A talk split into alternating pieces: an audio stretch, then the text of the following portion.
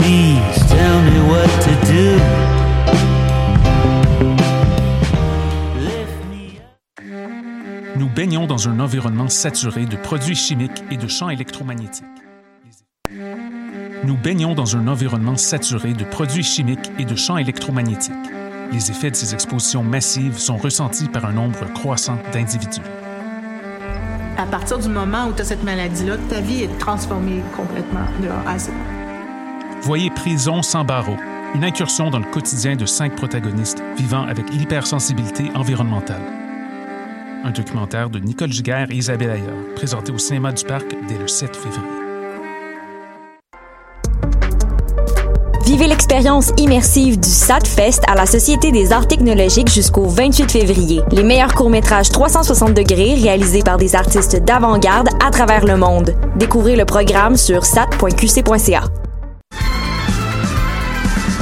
Les apatrides anonymes, c'est Mathieu, Marie-Ève et Simon qui sont avec vous pour discuter immigration, paranoïa sécuritaire et racisme, des actualités locales. et internationales, des capsules humoristiques et des coups de gueule, des invités, des reportages, des grands dossiers, un agenda antiraciste. et même une minute coloniale. Les apatrides anonymes sur choc.ca, c'est votre antidote contre les discours populistes et la montée de la droite identitaire.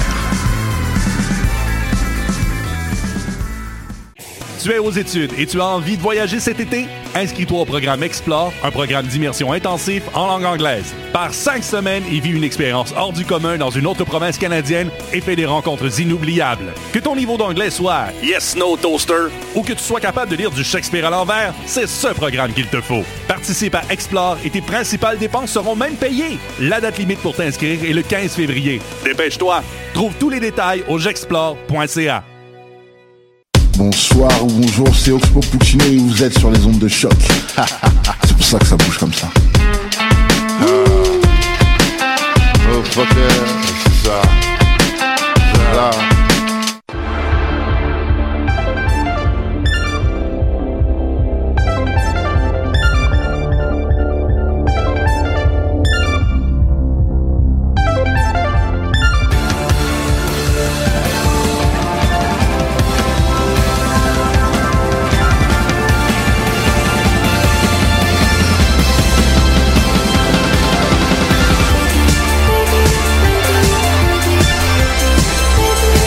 Bien, le bonjour et bienvenue à cette toute nouvelle émission des Amazones. Et oui, un petit matin douillet pour un film chaleureux. C'est bienveillant. C'est. Tu m'as fait un signe de peace ou tu m'as fait un signe de, de deux? De, d'un micro 2? C'est vrai que c'était un peu mélangeant, je m'excuse. Mais c'était pas grave si tu faisais un signe genre de. Tu sais, comme. Ou genre le, le, le, le comme fuck you britannique, là. Ah oui, c'est un fuck you britannique, ça, deux doigts en, en, en l'air. à la télé, je vois ça des fois, là, les gens qui ils se font fuck you, mais avec deux doigts. Ah! Ah ben, Caroline, on mais c'était pas ça pantoute, c'était le micro 2. Euh, Mais c'est ça. Donc euh, voilà, ben on aura appris quelque chose. Est-ce que est-ce que vous savez c'est quoi l'origine du fuck you? Non. Ben écoute, je sais pas si c'est la vraie origine, mais c'est ce qu'on se raconte nous autres entre GNE. Mais apparemment que à l'époque où euh, il y avait la guerre euh, de 100 ans, euh, il y avait donc des, archers qui, se faisaient capturer parfois. Puis ben, pour tirer à l'arc, il faut que tu faut que tu tendes l'arc avec entre autres ton majeur et, et avec ton pouce. Fait que le signe de fuck you se faisait souvent sur les tu sais, sur les, les, euh, les- lorsqu'il y avait siège pour faire comme moi j'ai mes doigts. Fait que tu vas en manger vraiment toute une. Fait que, je sais pas si c'est vrai mais c'est ce qu'on se raconte nous autres euh, en GNE Je sais pas si c'est vrai, mais c'est une belle histoire, puis Ben j'ai décidé de l'adopter. ben voilà. Tu sais la réalité ça peut être aussi ce que tu veux Ouais, pas tout le temps, Non. hey, euh, on a une super belle tablée aujourd'hui pour parler d'un, comme je disais, donc euh, d'un film chaleureux euh, qui a fait du bien euh, dans nos cœurs. Je sais pas, je sais pas pour vous, mais on va pouvoir parler de notre appréciation. Mais avant, j'aimerais ça qu'on fasse un petit tour de table. On a déjà entendu la, la voix de Megan. Euh, Bonjour Oui, Megan. allô. Donc, qui était présente la semaine passée et qui est de retour cette Ben semaine. oui, hein, un deux en deux. là. Un deux en deux. Ben, personne ne dit le contraire. Et Puis, comment ça va depuis une semaine? Ça va, ça, ça- je- la vie, la vie continue. Le temps arrête pas, malheureusement. Non, le temps n'a- n'arrête jamais. Et euh, C'est ça. Je pense qu'on Catherine qui rit. T'es bien déprimante ta matin, toi. Je m'excuse, je, je suis pas capable de pas être honnête. Pour Je- toujours. Oui, c'est ça, le temps arrête jamais, puis à un moment donné, on meurt. Qu'est-ce que tu veux que je te dise? Eh ben, euh, mais, mais c'est tout à fait vrai, c'est tout à fait lucide et c'est important aussi euh, donc euh, d'être euh, d'être tout à fait lucide et d'être tout à fait Ouais. honnête envers soi-même et avec nous. Donc euh, nous nous nous, nous, nous t'accueillons dans ton honnêteté. Merci. Mais Non. là, c'est comme si le temps se suspendait, le temps d'une heure, pour parler du film très chaleureux qu'on va parler aujourd'hui. Ah voilà, Catherine, ça va? On a aussi entendu ta douce voix. Oui, ça va bien, merci. Puis toi, t'as-tu passé un beau temps des fêtes? Ben oui, toujours. C'est plus relax que les autres années, fait que ça fait du bien quand c'est relax le temps des fêtes. Ah ben c'est super. Oui. Ben euh, et puis toi que c'est ça qu'on n'avait pas vu de- de- depuis le début de l'année, c'est pour ça que je te demande cette question-là. Mais c'est vrai que ça commence à faire tard en début d'année. euh, on est en- on est- Février. Non, Février. c'est correct. Mais là, à un- à un moment donné, t'as as, le recul nécessaire pour être capable de parler du temps des fêtes sans euh, être trop déprimé ou être trop exalté. Ça dépend de ton expérience. Fait que c'est c'est un bon temps pour poser la question. On parle quand même d'un film aussi qui est sorti à Noël.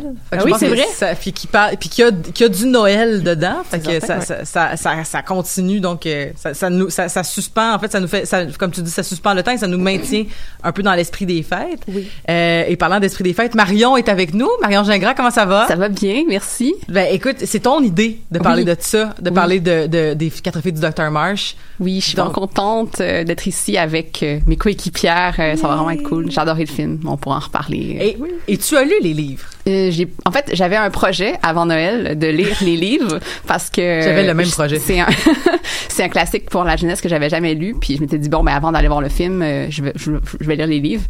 Et voilà, donc euh, la fin de session et la vie fait en sorte que j'ai pas lu le livre. En fait, je l'ai commencé, puis là tantôt j'ai lu un peu la fin pour savoir euh, euh, comment qu'est-ce qu'est-ce qu'il en était, mais non, j'ai pas lu les livres au complet. Mais moi, j'ai lu un peu Little Woman aussi. Fait Ok. que, je- je- fait que je- je- je- on va pouvoir avoir une vision Oui. euh, littérature. Puis euh, Megan me disait, ah, euh, ordonne aussi, Catherine, que tu avais lu une version abrégée pour enfants. Ben, je pense que oui, ben, c'était en traduction, euh, parce que j'étais à l'école, c'est ça. Euh, et je me rappelle que c'était court, fait que c'était soit le premier tome, parce que le film est comme l'adaptation des deux livres de Ouais. Little Women. Euh, donc c'est soit Little Women au complet, mais en traduction, fait que j'ai trouvé que c'était facile à lire, parce qu'en anglais, je trouve ça assez difficile. Je sais pas si tu l'avais commencé en anglais, toi? Moi, je l'ai commencé en français avant. Noël, mais là, je l'ai lu en anglais à la fin. Je trouve que c'est le contraire. Je trouve Ah, plus facile à lire en anglais, mais bon, c'était juste moi. euh, Mais non, c'est ça, fait que je sais pas ce que j'ai lu, mais j'en ai lu. Parce que c'est ça, parce que moi j'ai cherché les éditions parce que fun fact, j'ai pas eu le temps de les lire avant l'émission non plus parce que j'avais l'intention de lire les, les deux Little Women mais en français parce que je lis pas en anglais puis il y avait euh, dans Little Woman euh, il y avait justement le quatre effets du Dr Marsh ça se trouvait vraiment facilement. Mhm. Mais le, la deuxième tome qui s'appelle soit le Dr Marsh marie ses filles ou les filles du Dr Marsh se marient. Mhm. C'est les deux titres officiels euh, qui peuvent dépendre, qui dépendent d'une édition à l'autre. Euh, C'était vraiment tough à trouver. J'ai fait six librairies pour le trouver, puis des bibliothèques. Puis euh, il était pas trouvable nulle part. Puis c'était soit des versions abrégées ou il, était pas là. Fait que j'ai fini par le trouver dans un renombré dans dans, euh, dans dans dans la section enfin il est dans mon livre en ce moment euh, dans mon livre. Il est dans mon sac en ce moment, c'est un petit livre tout rose, tout tout mignon. Euh, mais c'est ça donc ça, les deux ensemble en français font approximativement genre 500 pages. Oh! Mais ok. 500 pages de livre jeunesse écrit Oui, gros. oui, oui. Tu sais fait que C'est quand même 500 pages. c'est ça, les deux ensemble. Fait que c'est possible que j'ai lu le premier au primaire. Ça aurait été comme quand même abordable pour des enfants. Mais il existe aussi beaucoup, beaucoup d'adaptations qui sont abrégées, donc ça Ouais, se peut aussi. aussi, que tu vu, euh, que tu lu des. On plus saura petits. jamais. On le saura jamais. Mais tout ça pour dire qu'on va pouvoir avoir un peu de comparatif euh, Ouais. littéraire. Malheureusement, ça se peut que et, et je fais un, un mea culpa d'avance. Si jamais vous avez été euh, une, un lecteur ou une lectrice aguerrie qui avait lu les quatre tomes de l'histoire euh, de, de Louisa May Alcott, euh, donc les, donc qui, con- qui est les, le Little Woman et ensuite les histoires plus spécifiquement autour de Joe.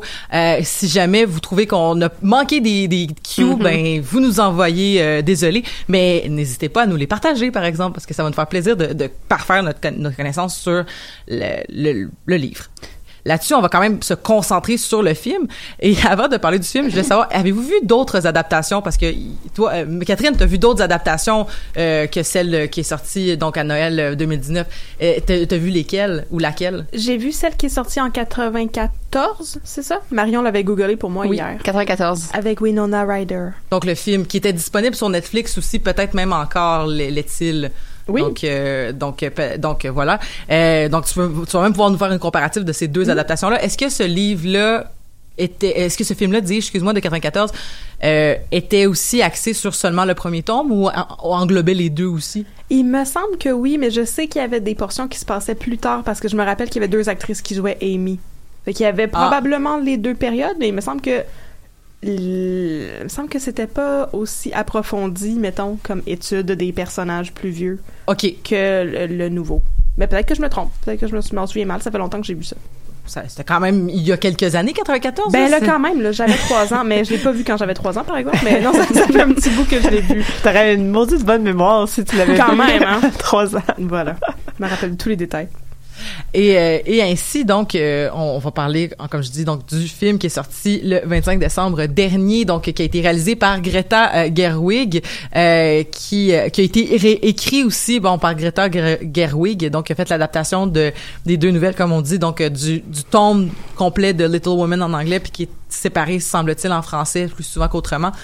Euh, donc c'est un film qui, comme on dit, euh, va parcourir ces deux films-là, mais qui va aussi jouer sur la chronologie. Puis ça, c'est un Mhm. thème qu'on va beaucoup aborder aujourd'hui, justement sur les espèces de euh, va-et-vient dans le temps qu'on va faire, puis qui va servir aussi à, non seulement à, à raconter l'histoire qu'on connaît, mais aussi à, à donner sa propre vision de ce que ça représente cette histoire-là au final.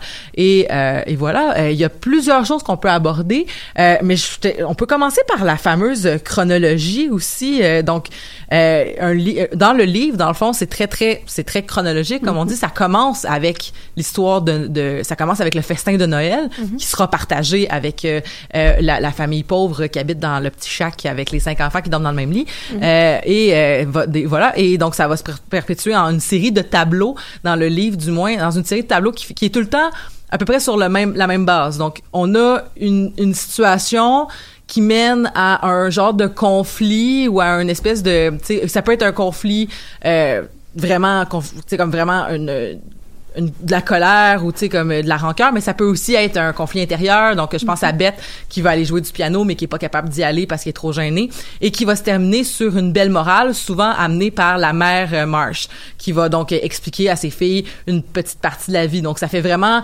très ça fait vraiment très coming of age. Ça fait vraiment tu sais comme devenir des adultes de, de devenir plus que des petites filles.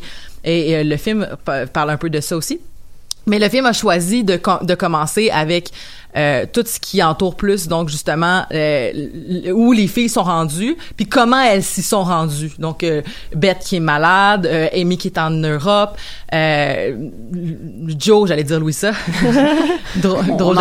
Oui, c'est ça. Euh, Joe qui est à New York, qui essaie de devenir écrivaine ma- malgré les embûches, et euh, Meg qui s'est mariée et qui a deux enfants et qui est resté dans son dans sa ville d'origine aussi avec Bette. Euh, qu'est-ce que bon voilà donc la chronologie. Qu'est-ce que vous en avez pensé de ce choix là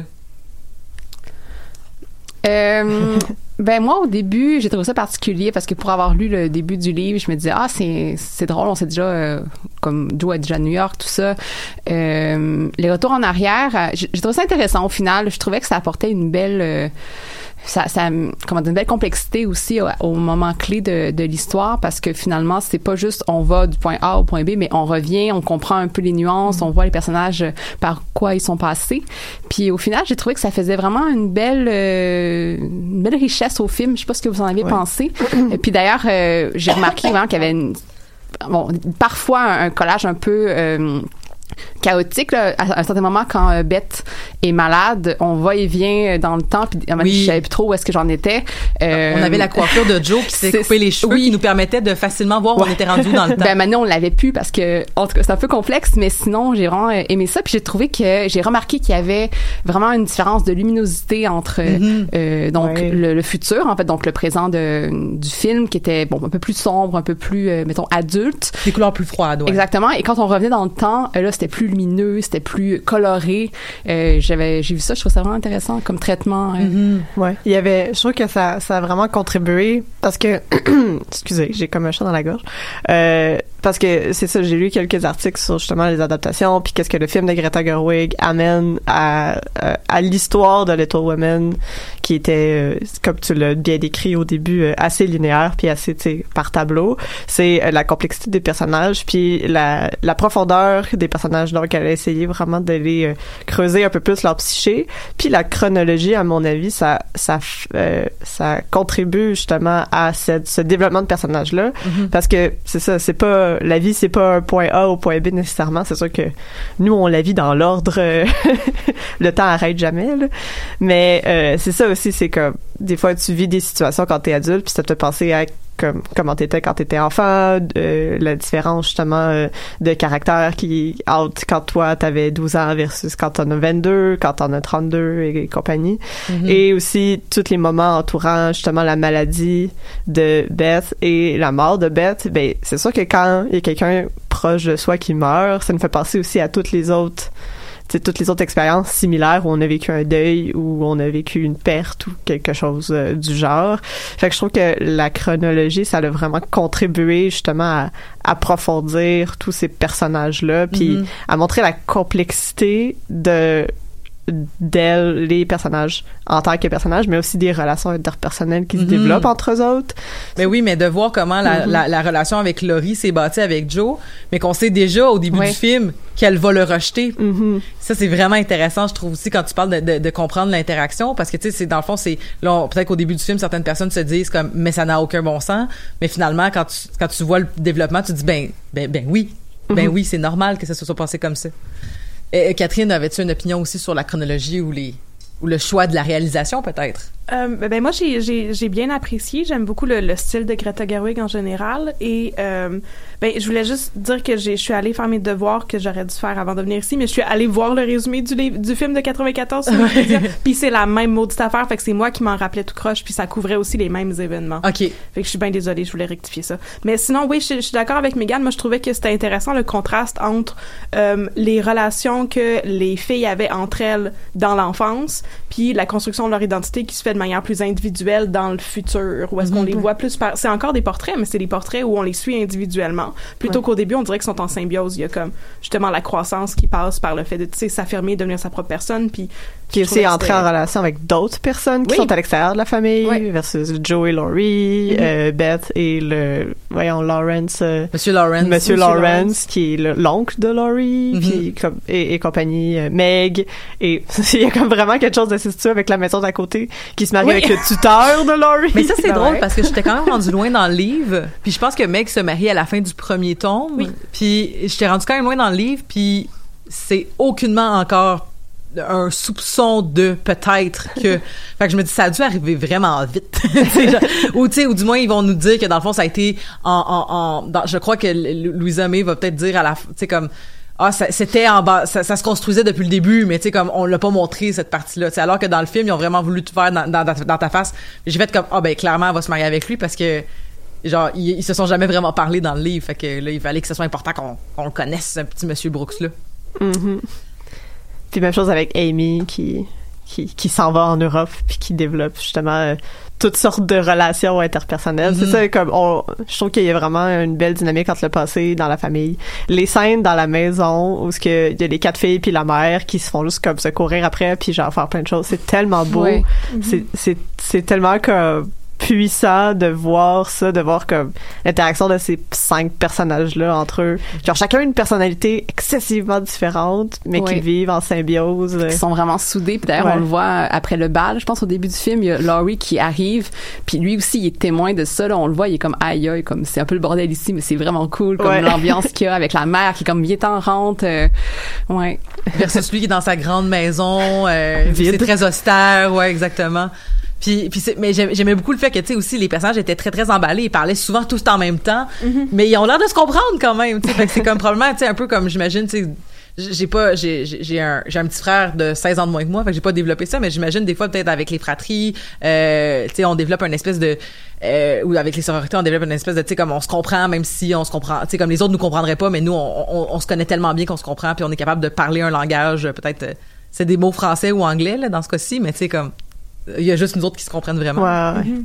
Mais je trouvais ça intéressant aussi parce qu'il y avait, c'est rare dans au cinéma qu'on a accès à des scènes comme ça où les personnages parlent toujours en même temps parce que c'est souvent basé sur le dialogue, tu sais. Fait que Ouais. les échanges sont très importants. Faut comme que ce soit clair ce que les personnages veulent échanger les uns avec les autres, puis montrer les dynamiques, ça passe un peu à l'arrière-plan. Fait que de faire parler tous les personnages en même temps, ça montre comment chacune exprime sa personnalité, sans nécessairement qu'on comprenne tout, mais qu'on comprenne l'ensemble. Ouais. C'est Ce qui est un rapport vraiment différent au, au dialogue qu'on a habituellement dans, dans mais le aussi, cinéma. tu sais. mais aussi le rapport à la famille, tu sais, ça, ça dépend des familles aussi, mais tu sais, mais chez moi, tout le monde parle en même temps tout le temps. Puis comme, tu sais, on, on fait, on se coupe constamment la parole, mais il y a pas, tu sais, il y a pas de hard feelings là. C'est comme ça qu'on a été élevé. Fait que je me retrouvais aussi dans cette dynamique là de comme tout le monde se parle un par-dessus l'autre, mais on finit tout par se comprendre un peu aussi. là. Fait que tu sais, il y a, y y ça aussi qui, qui est très vrai. Puis c'est Greta Gerwig, on l'a pas nommé, mais c'est elle aussi qui a fait Lady Bird, où il y a justement la relation entre la mère et la fille. Mais là, c'est plus sur une base euh, un duo, là, fait que la Mhm. mère et la fille. Mais même là, ils se parlent constamment une par-dessus l'autre dans euh, Lady Bird, puis ils sont tout le temps en train de se chicaner, mais ils Ouais. s'aiment quand même, mais aussi ils, se comprennent pas, mais on, on sent qu'il y a ce- cette relation-là à travers les dialogues, à travers la mise en scène, à travers aussi toute la réalisation du film, qui qui fait que en tout cas, c'est une réalisatrice qui réussit à créer beaucoup d'émotions. Ah, j'ai tellement pleuré, là. Ouais. Je sais pas pour vous, là, mais moi, j'ai pleuré presque tout le film. Ah, my God. En parlant d'émotion. En parlant d'émotions, mais c'est, je pense pas qu'on peut parler de Little Women sans parler d'émotions. Là, c'est Mhm. comme ça sature le film, c'est magnifique à vivre aussi comme événement. C'est pas, c'est pas quelque chose que tu regardes, c'est quelque chose que tu vis, Little Women. Là, parce que je sais, pas, pour moi c'était très immersif comme expérience. Oui, on, on parlait de, de- des choix de, de- des choix de photographie puis des choix de couleurs, mais les, la- la- les couleurs qui étaient aussi, je pense, embellies encore plus par les costumes. Mhm. Les costumes sont magnifiques. Puis c'est vrai, j'avais remarqué ça aussi quand tu dis des, des, des couleurs chaudes versus froides. Puis tu sais, les habits, euh, tu sais, très bleu marin euh, que porte euh, Joe, alors que quand elle était jeune, elle portait comme une espèce de, toutes des couleurs dépareillées Mhm. pour aller se promener dans la neige et tout ça.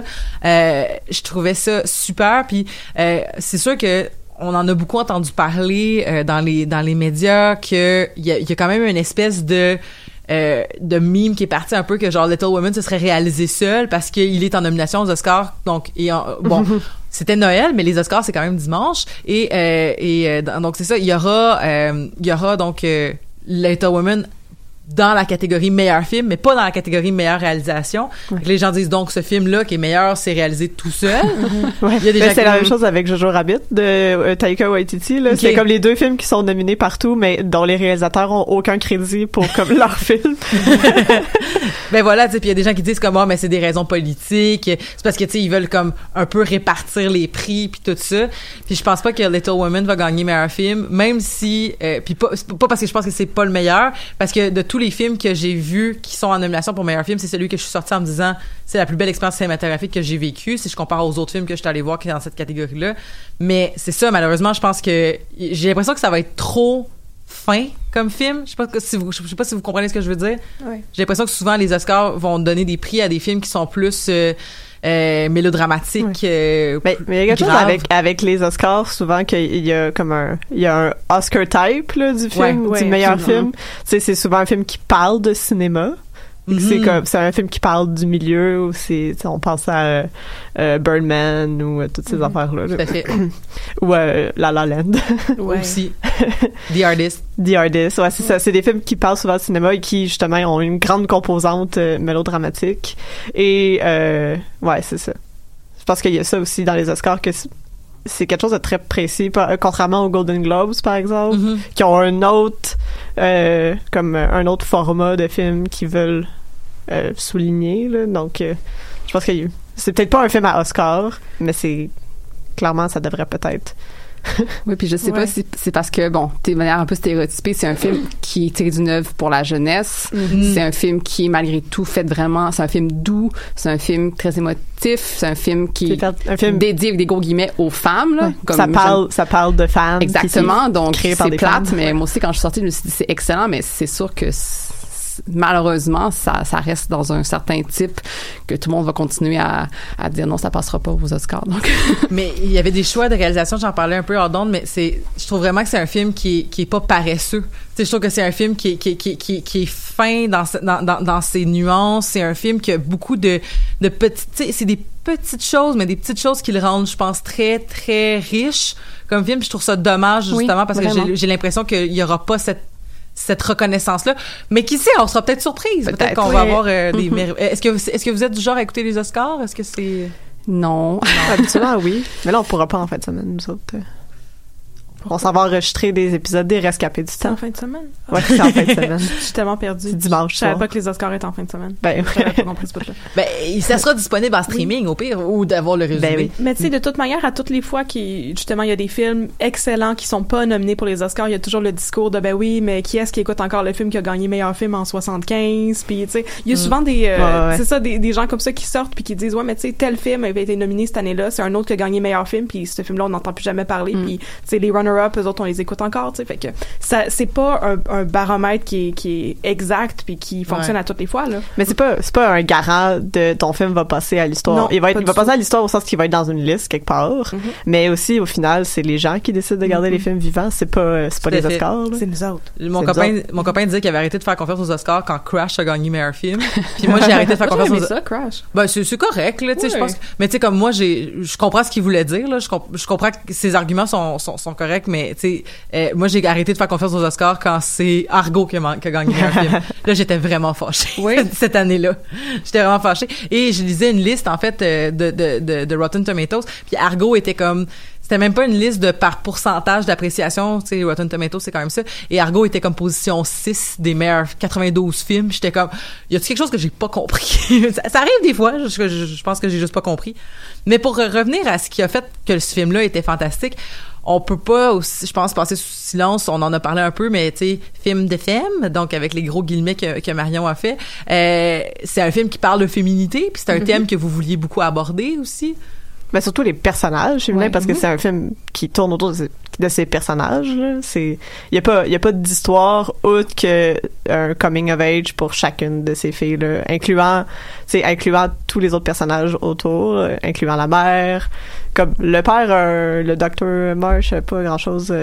il est là. À voir, en Il est là. Il est, il est- il est là. Il est pas Mais- dans le livre, non Ils l'ont mis dans le titre, mais juste pour dire. Ouais, c'est ça. que- Comme, mais c'est les, les personnages, surtout les cinq femmes qui sont comme.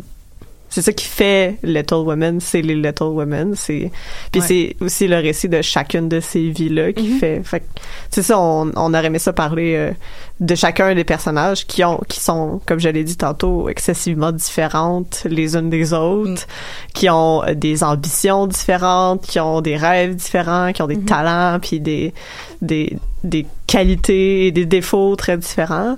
Mais pour Et- faire un aparté ouais. sur le Dr. Marsh avant de faire la liste des personnages, euh, c'est quand même intéressant parce que dans le fond, Little Woman vient de la lettre qu'il écrit à ses filles dans le début début donc à Noël Mhm. quand la mère lit la lettre et euh, qui dit donc j'ai hâte de vous retrouver my little woman, tu sais donc c'est ça, c'est comme qui va qui va devenir des- de real a, a real tu sais comme des vraies bonnes petites femmes, tu sais dans le fond genre.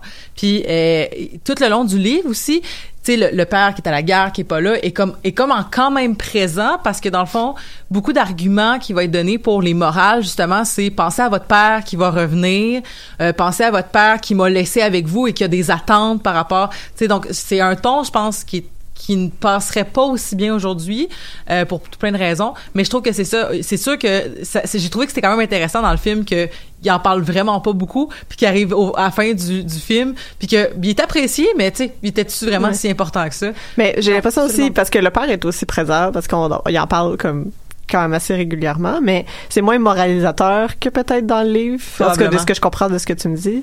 C'est au sens où, tu sais, votre père est, en ce moment, il, est malade, il est coincé, je sais plus, à Washington ou je sais pas quoi. Ouais. Puis, il s'est impliqué dans la guerre pour faire des bonnes choses. Puis, je veux qu'on fasse des choses, justement, qui sont aussi bonnes que qu'est-ce que lui fait. Tu sais, lui est en train de faire quelque chose, puis moi je veux qu'on on, on, on atteigne ces standards-là, puis qu'on Mhm. soit des meilleures personnes, pas juste comme on l'attend. Tu sais, il faut aussi comme passer à l'acte. Puis toute le, la scène justement qui est la scène d'ouverture du livre, mais qui est plus mélangée avec toutes les autres scènes dans le film, où ils vont aller porter leur déjeuner à la famille c'est ça plus pauvre.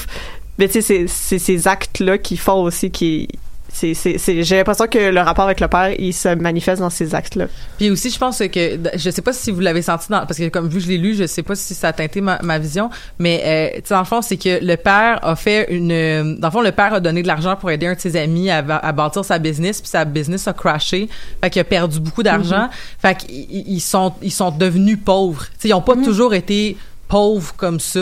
Fait que, tu sais, tout le long du livre aussi, ça, c'est beaucoup cette question-là d'être des nouveaux pauvres, puis comment ils apprécient pas leur sort, ben comme, tu sais dans le fond comment ils, ils doivent vivre avec leur nouvelle le- leur nouveau mode de vie. Puis je pense que tu sais ça aussi ça fait partie de l'ombre du père tu sais qui est comme responsable mais tu sais qui est aussi un docteur pasteur. Fait que tu sais comme évidemment ça parle de Dieu mais qui est aussi a dans une dans une tentative de bonne action c'est quand même a, a- a tout perdu c'est sûr qu'il est pas aussi pire que les tu sais je veux dire que Ils sont pauvres, mais ils sont pas si pauvres que ça. là. Ils sont très non, classe moyenne. C'est ça, mais tu sais, comme comparé à, mettons, leurs anciennes amitiés, là, si on peut Ouais. dire, ou à la tante Marge.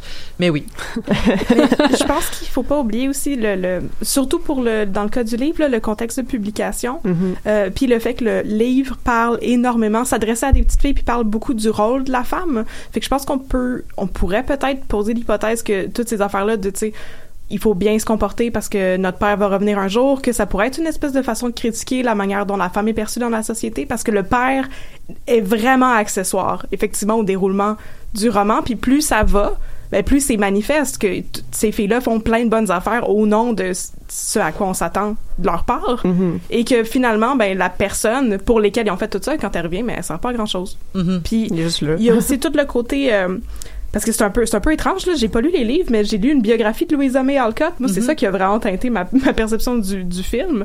Euh, puis le père de Louisa May Alcott était une personne assez irresponsable si je puis m'exprimer de la sorte qui euh, ils ont jamais été des, des nouveaux pauvres ils ont toujours été pauvres parce que son père venait d'une famille riche mais était absolument incapable de gérer son argent ou d'avoir un travail c'est- c'était une figure très négative dans la vie de ses filles. Puis Louisa May Alcott était un petit peu comme Joe, la personne qui était responsable de produire du, du- tu sais, de, de ramener du pain, de mettre du pain sur la table, puis de ramener de l'argent dans la famille. Puis je veux dire, peut-être que d'ajouter des messages comme ça, c'est une façon de faire publier le livre plus rapidement. Peut-être que d'appeler ça les quatre filles du Dr Marsh, c'est une façon de diffuser le livre en français. Parce que c'est ça, sinon le livre est pas publié. Puis il y a toutes ces petites choses là, ces petits discours là, qui sont très subversifs, mais qui en même temps sont de comme des attentes de l'époque, puis aussi Ouais. du contexte de la vie de Louisa May Alcott. Puis c'est montré aussi dans le film avec toutes les, les rencontres que Joe fait avec Ouais. son éditeur qui Ouais. sont super intéressantes de faire comme ouais mais tu sais ça vend pas là, tes affaires de bonne femme là, comme écris-moi des affaires avec du sang puis de la violence comme tu fais d'habitude. Mais si t'as une femme héroïne à la fin, il faut qu'elle soit mariée. Soit mariée. Oui, ou morte. Oui, ou morte. D'où le mariage de Meg qui arrive super random à la fin du premier tome. Là, à mon avis, c'est peut-être c'est peut-être une critique comme ça. C'est peut-être ok, mais c'est bien beau tous tes petits portraits de femmes là, mais je veux dire, euh, faut qu'il arrive quelque chose de gros à la fin pour que le monde accroche puis que ça leur fasse penser que tu sais, il y a une meilleure existence pour elles, tu sais, des jeunes Mhm. filles pauvres qui, puis la meilleure existence, ben c'est le mariage. C'est- la dans, seule. Ouais. Dans ces années-là, c'est ça, c'est Ben ouais. c'est ta façon de t'en sortir. Mais d'ailleurs, euh, j'avais lu moi aussi un peu de- des articles par rapport au film et, euh, et au livre. Puis dans le fond, évidemment, Joe March, qu'on pourra, on pourra en reparler après de ce personnage-là, qui est un de mes préférés, je pense, euh, finalement finit marié à la fin du livre, euh, clairement. Et dans le film, il y a une espèce de petite version. On sait pas trop qu'est-ce qui se passe. Il y a un petit jeu avec le montage, avec l'éditeur, parce que bon, euh, selon, euh, mettons, les articles que j'ai lus, il y aurait eu, euh, en fait, euh, l'auteur, l'autrice n'aurait pas voulu marier euh, Joe, mais elle aurait été un peu contrainte par son éditeur parce que bon, le livre ne serait pas vendu autrement, donc elle l'aurait fait un peu à ses dépens contre son intention. Puis dans euh, le film, c'est vraiment bien. Il y a vraiment un jeu qui est fait avec ça. J'ai beaucoup aimé. C'est comme s'il il, il restait un doute un peu. Est-ce Ouais. qu'elle s'est vraiment mariée euh, pour vrai en fait? Ce que j'ai lu aussi, c'est que euh, c'était un choix, euh, que c'était un choix de, de, de Louisa May Alcott de, de la marier avec Fré- Frédéric Baird, là, qui est Mhm. comme un, un personnage qui est comme un peu un peu pas intéressant puis un peu pathétique apparemment je, je me suis pas rendue dans les livres et que c'était comme un peu une façon de faire un pied de nez à genre ah oui ben elle s'est mariée mais tu sais elle s'est mariée avec Frédéric Baird tu sais c'était pas si important C'était pour le principe. c'est ça. ça faisait penser un peu à Gabriel Roy aussi. Euh, euh, tu sais, Gabriel Roy qui s'est marié, mais qui s'est marié avec un homme homosexuel pour comme qu'elle la laisse, tra- pour qu'en fois qu'il la laisse tranquille, puis qu'elle puisse écrire ses livres. C'est comme, j'étais comme, ah ben c'est ça, des, des écrivaines qui se marient parce que ben ça va être fait, puis après je peux faire autre chose. Puis c'est comme si le film laissait un peu la possibilité au public de choisir. Donc, bon, dans les faits, elle se marie, mais peut-être en fond que c'est pas vraiment marié, mais que c'est juste dans son livre, puis que c'est comme si ça Ouais. donnait une deuxième Ouais. fin au classique de... J'ai Ah ouais.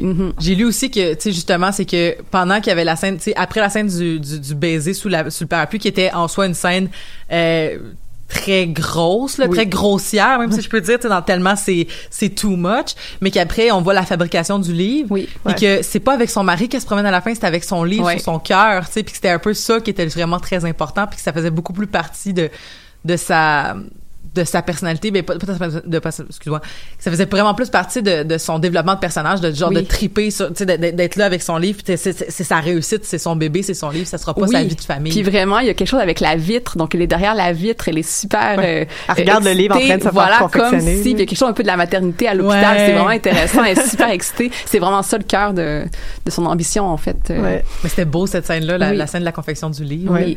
C'est, ça. Puis la fin alternative très méta. Parce que c'est ça, la scène, la scène en, en dessous du parapluie est très grossière, mais c'est super intéressant de mettre en parallèle la discussion avec l'éditeur qui, qui a fait comme on dirait qu'il est en train de la décrire. Puis comme, ah ouais, c'est ça. Puis là, on va aller le retrouver au train. Puis il pleut en On même va l'appeler la, euh, je sais pas c'est quoi Sous le parapluie. Sous, le parapluie. c'est comme, sure, sous le parapluie. OK. ben, comme, OK. Puis elle dit, euh, c'est ça, t'es, euh, si je pourrais faire mourir, euh, marier mon héroïne à la fin, tu sais, je vais garder mes droits, puis tout ça. Tu elle négocie ses Ouais. droits par Ouais. rapport à ça. Je vais pas faire ça pour rien. euh. C'est ça, puis je veux des droits d'adaptation, puis je comme c'est génial. C'était vraiment une belle manière de comme faire un pied de nez justement au fait que tu sais, faut pas nécessairement matcher tous les personnages, peut-être qu'il est matché. Who knows? Who knows? On pourrait peut-être euh, parler tout de suite euh, du cas de, des théories sur euh, la, la queeritude de Joe, puis après passer aux autres personnages.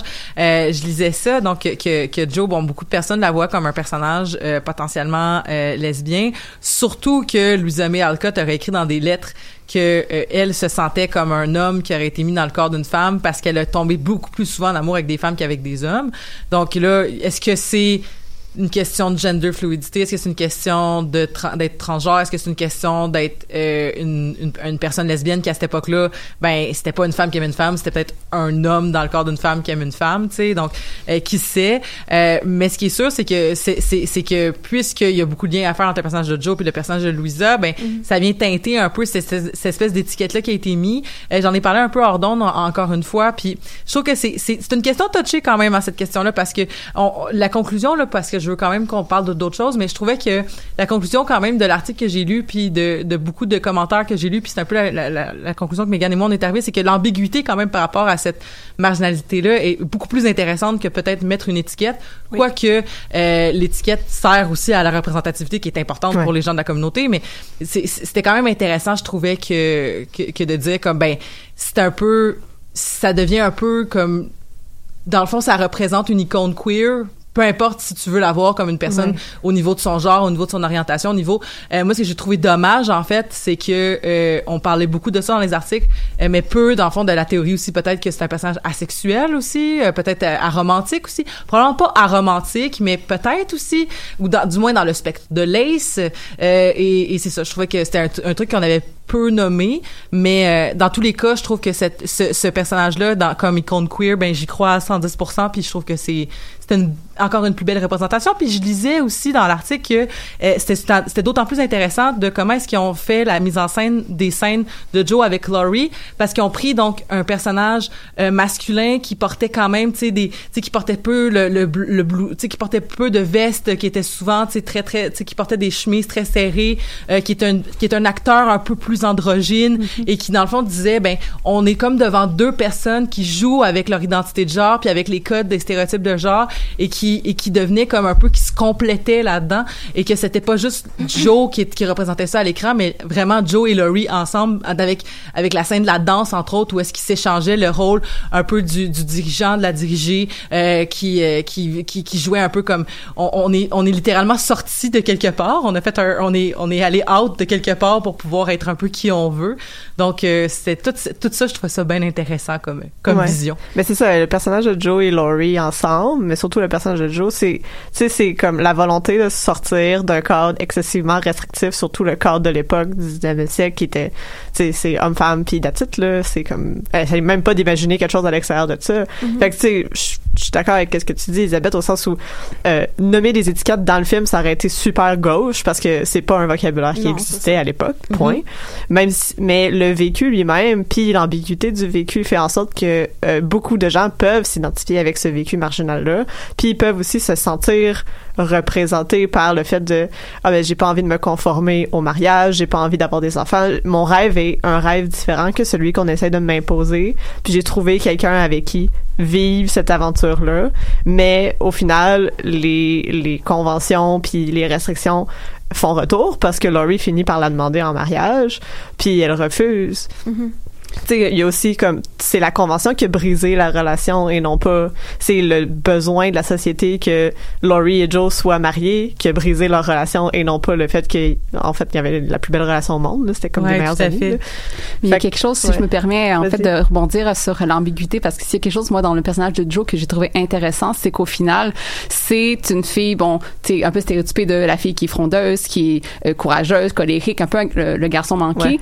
Et euh, dans le livre, je pense qu'elle est vraiment plus de, OK, c'est la fille qui veut pas se marier, qui est ambitieuse, mais dans, dans, dans le film, il y a une espèce d'am- d'ambiguïté qui est amenée à la fin, surtout lorsqu'elle exprime, bon, qu'elle est vraiment tannée, que les femmes soient seulement... Euh, euh, Mais elle importantes à cause de leur cœur, tout ça. Mais finalement, elle, elle dit, mais je, je suis aussi, je me sens aussi vraiment seule. Puis c'est comme si euh, elle montrait qu'il y avait un coût à ce désir-là d'autonomie, puis qu'il y avait un euh, que c'était pas si simple que ça de, de choisir, mettons, la, la, la carrière d'écrivaine, euh, parce que c'est plus complexe que ça. Puis je trouvais que le film le montrait bien. Puis je trouvais aussi intéressant, puis j'en parlais un peu, c'est un petit peu plus farfetch parce que euh, j'ai des intérêts aussi au niveau de, tu sais, des, des, des, des- la diversité relationnelle, pas juste la diversité Oui. sexuelle ou, sais, ou, de- ou la diversité euh, de genre, mais la diversité relationnelle, c'est quelque chose de super intéressant. Puis, tu sais, c'est- c'est peut-être probablement que la relation de Laurie aurait pu être, euh, et de Joe aurait pu être tout à fait euh, viable dans une Mhm. société en 2020 où on a des non-monogamies euh, genre éthiques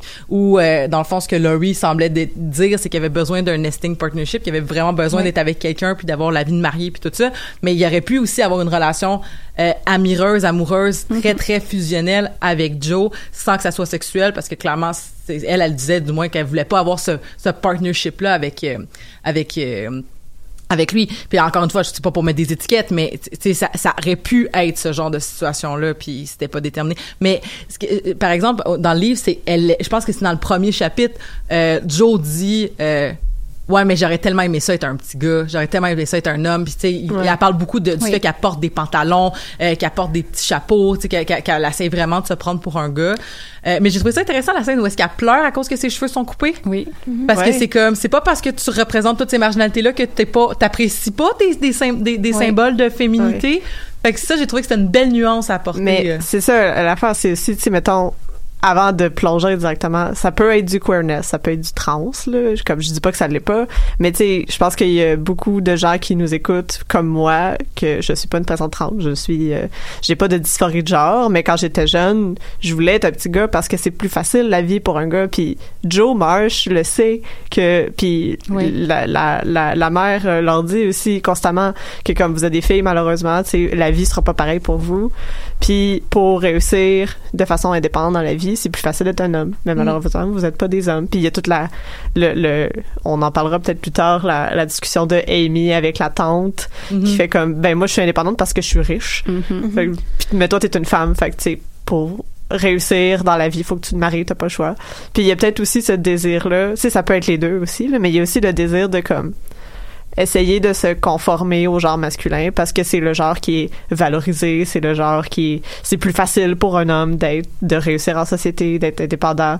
Mais au final, Joe, comme, au 19e siècle, reste encore une femme, puis justement, elle, elle apprécie peut-être ses cheveux longs, elle apprécie peut-être des affaires de la féminité qu'elle voulait rejeter de façon très véhémente quand elle était jeune, puis aussi elle a un, ça vient avec un espèce de sentiment de supériorité par rapport à ses sœurs qui sont très girly. Mhm. Euh, une des une des belles scènes, je trouve, qui est super intéressante, c'est quand euh, Joe explique à Meg qu'elle est pas obligée de se marier, puis qu'elle peut s'en aller, puis les deux pourraient s'en aller en voyage tout de suite, puis euh, comme elle pourrait faire quelque chose d'autre de sa vie que d'avoir une famille, puis Meg lui dit mais tes rêves c'est pas les miens, et moi mon rêve c'est d'avoir une famille. Puis c'est comme, c'est pas parce que toi tu rêves d'indépendance que tout le monde doit rêver d'indépendance. C'est peut-être que moi j'ai juste envie d'avoir des enfants.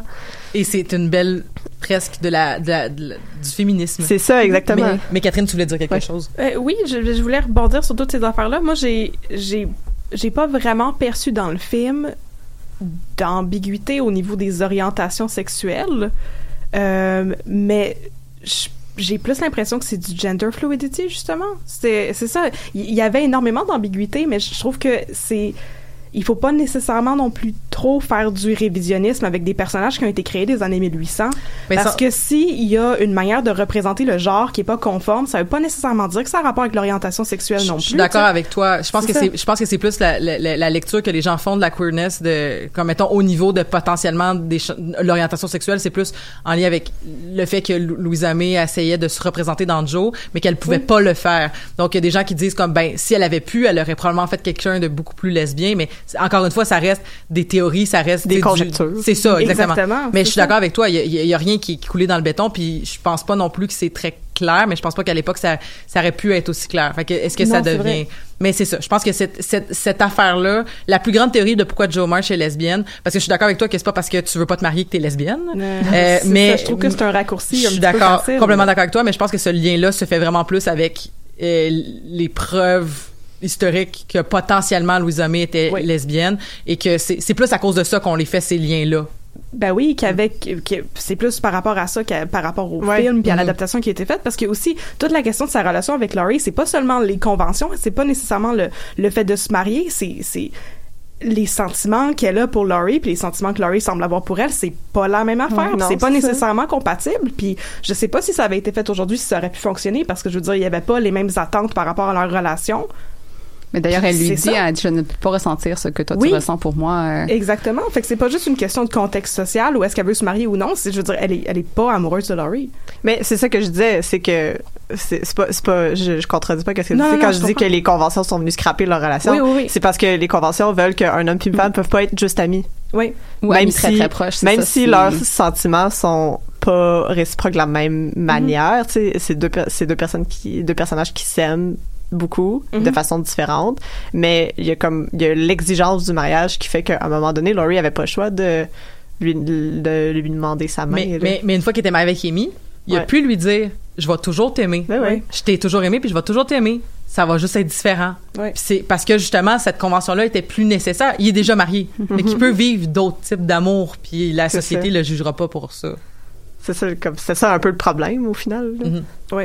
Mais moi, moi aussi, c'est ça, j'ai Ouais. beaucoup aimé toutes les représentations de la féminité avec le personnage de Meg, euh, pour montrer que, mais puis il y a aussi le personnage de Beth, qui justement Ben a ouais. jamais de love interest, qui pourrait être le personnage possiblement aromantique, asexué du film, tu sais. Mhm. Il y a différentes représentations de ce que ça peut vouloir dire de devenir une femme, puis vraiment, c'est ça, de devenir une femme. C'est pas nécessairement lié à la maternité, c'est pas nécessairement lié au mariage, c'est pas nécessairement lié à la création, parce que je veux dire, Joe fait de l'enfantement au même titre que Meg, tu sais. Joe crée des choses. Mais- Mais, c'est pas nécessairement lié à ça. Il y a plein de façons de devenir une femme. Puis toutes ces façons-là sont équivalentes, sont toutes aussi bonnes. Puis il y a pas de jugement à avoir de ce côté-là. Un- je trouvais que c'était un très beau message. Mais Beth est quand même dans le care, tu sais, ça c'est vraiment sa catégorie, c'est vraiment sa ce qui la catégorie, je trouve à partir des quatre filles, c'est vraiment comme Beth c'est la la gentille personne, tu sais, c'est c'est c'est vraiment tu sais la la timide, la, la la personne qui veut jamais déranger, c'est la personne qui qui veut toujours trouver des compromis, qui va jamais monter le ton puis tout ça, puis qui prend soin de ses poupées. On le voit un peu dans le film, euh, mais tu sais justement, tu sais comme qu'elle a une série de poupées que ses préférées, ses poupées préférées c'est les plus brisées, euh, tu sais comme qu'elle les traîne partout, qu'elle qu'elle veut les border le soir, tu sais, il y a quand même cette notion là de care euh, qui, qui, qui est effectivement pas reliée avec une relation amoureuse, mais tu sais qui fait beaucoup partie de je pense de tu sais qu'elle veut protéger la famille, elle veut garder la famille unie puis tout ça. Fait qu'effectivement, c'est une autre représentation aussi de d'un- d'un- d'une belle qualité qui est souvent associée à la féminité Mhm. et qui est pas à rejeter euh, du revers de la main euh, parce qu'on veut se débarrasser des stéréotypes. là. Non, absolument. C'est- qui est un parcours aussi important et intéressant que toutes les autres. Mhm. Oui. Ouais. Oui, Il y aurait aussi le personnage euh, d'Amy que j'ai trouvé vraiment intéressant. Oh wow. Et vraiment. Garde le meilleur euh, pour la fin. c'est ça. Puis, du fait qu'elle qu'elle a toujours un peu grandi dans l'ombre de sa sœur qui, qui prend beaucoup de place, qui est extrêmement euh, forte, puis qu'au final, elle a toujours été la deuxième. Puis quand elle arrive, euh, bon, on le voit au début du film, mais ça reste que c'est quelque chose qui se développe tout au long du film avec avec Laurie, entre autres, que elle refuse au départ de de l'aimer. En fait, elle l'a toujours aimé, mais quand, quand il lui demande euh, finalement de la marier, elle est comme je veux pas parce que j'ai toujours été la deuxième, puis je suis pas capable de. Ouais, je vais encore être le deuxième choix après Exactement. Joe. c'est quelque chose de très difficile, puis aussi par rapport à. elle, elle voit le mariage de manière très très en fait comme une Très pragmatique. oui donc c'est c'est un arrangement financier comme les autres c'est intéressant c'est pas juste dans le romantisme et tout ça c'est quelque chose qui est très euh, sur le marché des vaches donc on veut s'organiser financièrement et donc encore avec Amy ce que j'ai trouvé intéressant c'est toute cette réflexion là par rapport à son art aussi euh, euh, donc qui, qui- elle est ambitieuse en même temps elle veut pas euh, le faire si c'est pas pour devenir une la meilleure. Exactement. puis Ouais, alors que ouais, je trouve ça intéressant. Puis c'est intéressant aussi que ce soit accolé à un personnage qui est stéréotypiquement très féminin et superficiel, au sens où elle aime les belles choses, elle aime la richesse, elle aime, euh, elle est en amour par-dessus la tête avec Laurie depuis qu'elle l'a Mhm. rencontré quand elle avait comme, je sais pas, 12 ans. Ouais, c'est la plus jeune des sœurs, comme C'est 11, ça, 12 ans. ouais. C'est ça, elle était très très jeune puis elle l'a aimé toute sa vie, mais en même temps elle est très, c'est ça, elle, elle a comme un caractère très fonceur, Ouais. très ambitieux, puis aussi très pragmatique. Fait que je pense qu'il y a comme tout, c'est le personnage à mon avis qui est le plus complexe de ce film-là. Puis c'est aussi une, une belle ode à ce type de féminité-là qui peut apprécier toutes les choses qu'on associe justement à des des filles à la tête vide qui aiment juste les choses superficielles. Mhm. Non, non, non, il y a quelque chose de plus complexe derrière. Puis si tu prends le temps de t'intéresser à cette personne-là, tu vas voir que il y a beaucoup de sentiments complexes, peut-être contradictoires, beaucoup de traumas qui comme qui finissent par un peu alimenter ce- cette complexité là puis c'est un personnage qui grandit de façon très intéressante tout au long Mm. du film là ouais Ouais, puis qui est beaucoup plus développé dans les parties où elles sont adultes. Il y a Ouais. vraiment, euh, c'est- ouais, c'est vraiment un personnage qui, est, qui est complexe puis qui remet en question, on dirait les, ce qui pourrait être vraiment figé dans, dans son personnage quand elle est plus jeune. Donc elle est colérique, elle est jalouse, elle est rancunière, alors que dans quand elle est plus vieille, c'est vraiment plus bon. euh, où est-ce que je me situe, qu'est-ce que je veux. euh, puis, comment euh, comment je peux faire pour y arriver puis euh, Exactement. aussi de, de de la manière très politique et froide en même temps de considérer parce qu'elle elle peint puis elle veut être la meilleure peintre Mm. mais elle sait qu'elle pourra jamais l'être parce que les hommes font des choses très médiocres puis ils ont plus de reconnaissance que elle puis il y a toute une scène super intéressante où ils sont dans l'atelier elle et Laurie puis elle lui explique ça puis elle lui explique que le mariage, elle l'aime pas là, le, le dude vraiment riche, un peu insignifiant avec les cheveux blonds là, Mhm. comme elle est pas en amour avec elle, mais il est très très riche, puis ça va lui assurer une bonne position. Puis après, elle va pouvoir continuer à peindre, mais malgré tout, l'argent qu'elle va faire peut-être en en, en, en vendant ses toiles, ben, ça sera pas à elle, ça va être à lui. Puis au final, même si tu te maries avec quelqu'un de super riche, t'es toujours à sa charge, fait que t'es jamais vraiment libre. D'ailleurs, il y a un moment, euh, je fais une parenthèse, euh, quand euh, euh, Amy, elle est chez la tante March, elle peint autour de la, la fenêtre, la tante March le fait, la fait venir pour lui, di- la- lui dire, bon, c'est important que tu te maries avec quelqu'un de riche. Puis là, elle dit, tu peux retourner à tes little paintings, tu sais. Il y a comme quelque chose d'un peu, euh, tu sais, c'est malheureux, mais à cette époque-là, j'ai l'impression que les femmes, bon, t'as beau avoir de l'ambition, t'as beau avoir un, un talent immense pour la peinture, c'est toujours considéré comme des little paintings, tu sais, ça a Mhm. pas d'importance au final. Puis il y avait comme, c'était- une, une belle critique, on dirait un peu, elle a fait comme bon, ok, je vais retourner à mes petites Mais affaires finalement, étant joué parce qu'elle vient de se faire valoriser full pin. Il y a la tante March qui dit t'es la seule qui a du bon sens dans Oui. tout ce clan-là. fait que c'est comme Amy qui est justement l'espèce d'écervelée puis qui est vraiment dépeinte comme la, la, la, la plus immature, la plus bébé, la plus pleine dans le livre en tout cas. Euh, là, elle se fait dire par quelqu'un t'es celle qui a le plus de bon sens. Puis là, elle est comme. Puis je pense que ça peut peut-être être là que, tu sais, ça a switché, vu que c'est chronologiquement tout dé- dépareillé, mais tu sais, où est-ce qu'elle peut avoir switché pour faire comme, OK, j'ai une, on, on m'a reconnu la valeur que j'ai de par mes ambitions de me marier, que je parle depuis que je suis toute petite, Oui. parce que, tu sais, puis, puis finalement, avec ce message super féministe-là, qui est comme, un peu comme, ben, très, très pratico-pratique, très, très marxiste, là, quasiment. mais c'est mais tu sais puis la différence entre Amy et Joe tu sais Joe veut justement euh, fait des actes politiques en essayant de briser justement les conventions tandis que Amy essaie de combattre le système de l'intérieur au Mhm. sens où elle veut se marier mais elle est très cynique parce qu'elle sait de toute façon que ça va pas mener à grand chose là. Mhm. c'est elle, elle- mais c'est que c'est comme ça qu'elle va avoir la meilleure qualité de vie puis qu'elle peut essayer de comme garder sa tête puis de pas tomber sous le la les- la, la, la main du patriarcat là, Ben mais- c'est ça parce que ça fait quand même partie de je pense de tous les, les enjeux militants tu sais aussi tu t'as des gens qui sont comme tu sais qui sont tu sais puis rapidement je pense dans un vécu militant tu te rends compte ok est-ce que je le fais à 110% mais si je le fais à 110% je vais définitivement être marginalisé puis vraiment très très très marginalisé. Ou je le fais pas à 110% mais je suis consciente de dans quel monde je vis pour juste pas non plus vivre une vie où je vais être un martyr tout le long de ma vie tu sais. Mhm. C'est une question qui a pas de réponse. Puis c'est très intéressant Non, que ce film-là la pose comme ça. là. Wow. C'est tellement bon. Avez-vous un, un dernier aspect que vous voulez qu'on aborde avant la, la fin de cette... euh, euh, ben, on a, on a un peu parlé de Laurie. Je sais que c'était un thème que vous vouliez aborder. Est-ce que vous aviez un autre aspect de Laurie que vous vouliez absolument qu'on nomme? euh, À part le fait que c'est... C'est une représentation alternative de la masculinité très intéressante, en tout cas. Tout à fait. Mais Timothy Chalamet le fait souvent aussi, l'acteur. c'est ça. donc que- qui était aussi dans Lady Bird. Donc on voit que Greta Gerwig garde ses ses, Ses acteurs et actrices. Mhm. d'un film à l'autre. J'ai- trouvé très intéressant. Je me rappelle plus le nom du, du nom de l'actrice. Je vais, je vais, je suis sur la page IMDb. Je vais vous dire ça dans quelques instants. Mais euh, j'ai beaucoup aimé Laura Dern comme mère aussi. Ah oui, Je l'ai trouvée excellente sur tout plein de points. J'ai trouvé que, tu sais, comme on l'avait vu dans Star Wars aussi. Moi, j'avais beaucoup aimé dans Star Wars euh, épisode 8 euh, toutes, toutes ces scènes. Fait que je trouve que je trouve que je trouvais que c'était une bonne mère. Je sais pas comment le dire, mais je trouvais qu'elle était comme, elle représentait bien cette espèce de, tu sais, je suis sévère, mais je suis là, mais je suis aimante, mais je suis, tu sais, comme, j'ai un devoir, mais. Mais aussi voilà. elle est très humaine. Ouais. Tu sais, c'est comme, je suis pas une mère parfaite, puis je veux pas faire semblant que je le suis non plus. Puis je pense que c'est, ça fait partie de l'apprentissage de devenir une femme aussi. C'est comme quand ta mère te dit, ben tu sais, je fais des erreurs, puis c'est correct si t'en fais aussi. Là. Fait qu'il y avait ça qui était beau, je trouve, de ce personnage-là. là. Il me semble qu'elle dit aussi à un certain moment Ouais. qu'elle est en colère tout- à tous les jours de sa vie. Puis ça, ça surprend un peu de jour au départ, mais qui est textuellement dans le livre oui, aussi. comme si ben c'est ça, c'est pas euh, même elle, c'est pas euh, c'est pas parfait. Puis elle a, elle aussi fait des choix. J'imagine que elle, elle avait l'air d'être beaucoup plus euh, frondeuse comme Joe, mais elle, a des- elle a fait des choix pour sa famille tout ça. Mais malgré tout, elle ressent de la colère à tous les, les jours de sa vie. Ouais.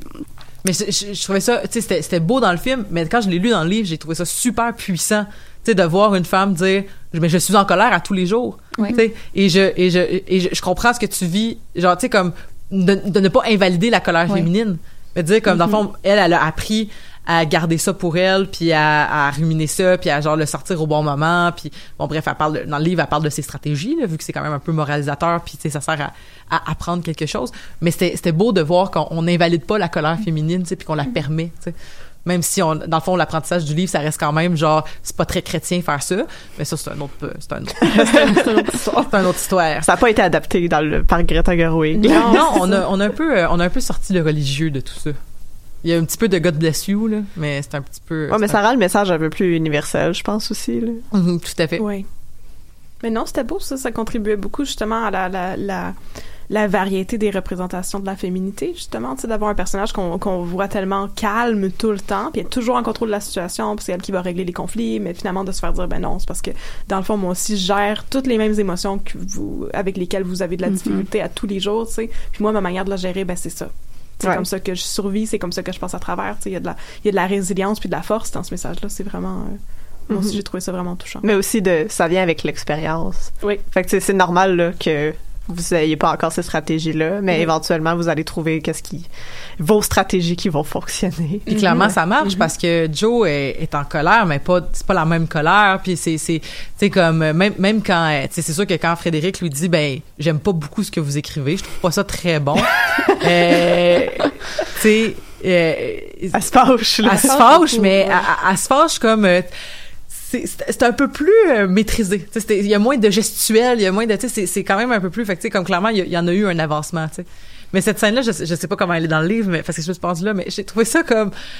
Hey, quand même, hein, c'est c'est pas le plus romantique. Tu sais, en tout cas, moi, mon love interest, euh, ça, ça commence mal s'il commence en me disant genre j'aime pas ce que tu fais. Mais en même temps, c'est vrai que peut-être qu'elle s'est jamais fait dire par quelqu'un j'aime pas beaucoup ce que tu fais. C'est ça, puis il y a aussi l'idée de, tu sais, de la traiter d'égal à égal, puis je veux dire, si j'aime pas ce que tu fais, je vais te le dire, puis je vais pas essayer d'épargner tes émotions Non. parce que t'es censé être une petite femme, justement, qui est Mhm. sensible, puis qui est, susceptible, puis moi, je trouvais que c'était c'était la, la bonne chose à faire que de lui dire très honnêtement qu'il y avait des fautes dans ce qu'elle faisait, là, tu sais. Puis que puis qu'il lui dit si- la seule raison pourquoi est-ce que je t'en parle c'est parce que t'as du talent. Ouais. Oui. Sinon je me Tu sais, je ferais comme, ah, c'est pas pire. Oui. Puis euh, va-t'en avec tes petites histoires. C'est sûr qu'on le sait pas exactement c'était quoi la critique là, tu sais comme euh, la critique euh, semblait juste dire comme j'ai pas beaucoup aimé ça. Euh, c'est un peu vide mais vraiment, il y avait sûrement des très bonnes raisons le, Il avait le pas dit professeur. genre, c'est pas bon, ou une affaire de même. C'était vraiment Genre, comme... c'est pas très bon. Je C'est sais ça, pas. c'est pas c'est très vraiment bon. pas très bon. mais, mais en même temps, ça, ça faisait partie de toute la représentation de justement c'est quoi être un, un artiste là, un petit peu Ouais. comme comme Amy avec ses little paintings là. Je veux dire, Joe, tout ce qu'elle fait en grandissant, c'est écrire en copiant ce que les hommes font dans les trucs qui se vendent. Puis c'est pour ça qu'elle écrit des récits de piraterie, puis des trucs avec Ben beaucoup d'aventure, puis de sang, puis tu sais, Mm. elle, elle imite constamment parce que c'est le genre de truc qui se vend, mais elle sait pas comment écrire pour vrai. Ouais. Elle sait pas comment écrire à sa propre manière. Elle sait pas ce qu'elle elle veut écrire. Puis là les gens lui disent si t'écris des affaires qui des affaires de petites filles ça intéressera personne. Ouais. Puis là, là, là, c'est Amy qui lui dit moi je pense pas, je pense que ça va intéresser Tu- tu- parce qu'elle a dit ben non mais je peux pas écrire ça parce que c'est pas encore comme reconnu. Mhm. Puis elle dit non, c'est le fait que tu vas l'écrire qui va faire que ça va être reconnu.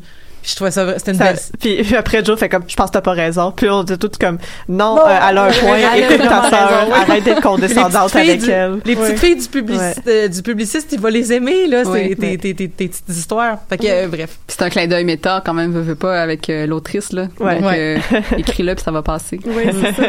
Mais non, mais c'était c'était beau aussi comme message, justement, que, tu sais, il y, a des- il y a des réalités dont on parle pas, puis le fait qu'on en parle pas, ça les amoindrit, puis ça les, ça les, ça les oui. diminue constamment. Juste le fait d'en parler puis de mettre ça sur la place publique, ben, ça part un discours, ça, ça, Ça- donne ça la lui donne une ça- existence. exactement, ça donne une existence. Les mots, ils ont ce pouvoir-là. wow le pouvoir Wow. des mots Le pouvoir des mots, la performativité. C'est beau, ça, pour finir, je trouve. Ça finit super bien. Mais merci beaucoup les filles d'avoir été des nôtres aujourd'hui pour parler de Little Woman. Donc euh, courez le voir au cinéma si vous avez la chance ou euh, vraiment moi ça va donner mon classique du temps des fêtes et là-dessus ben je vous souhaite une belle semaine.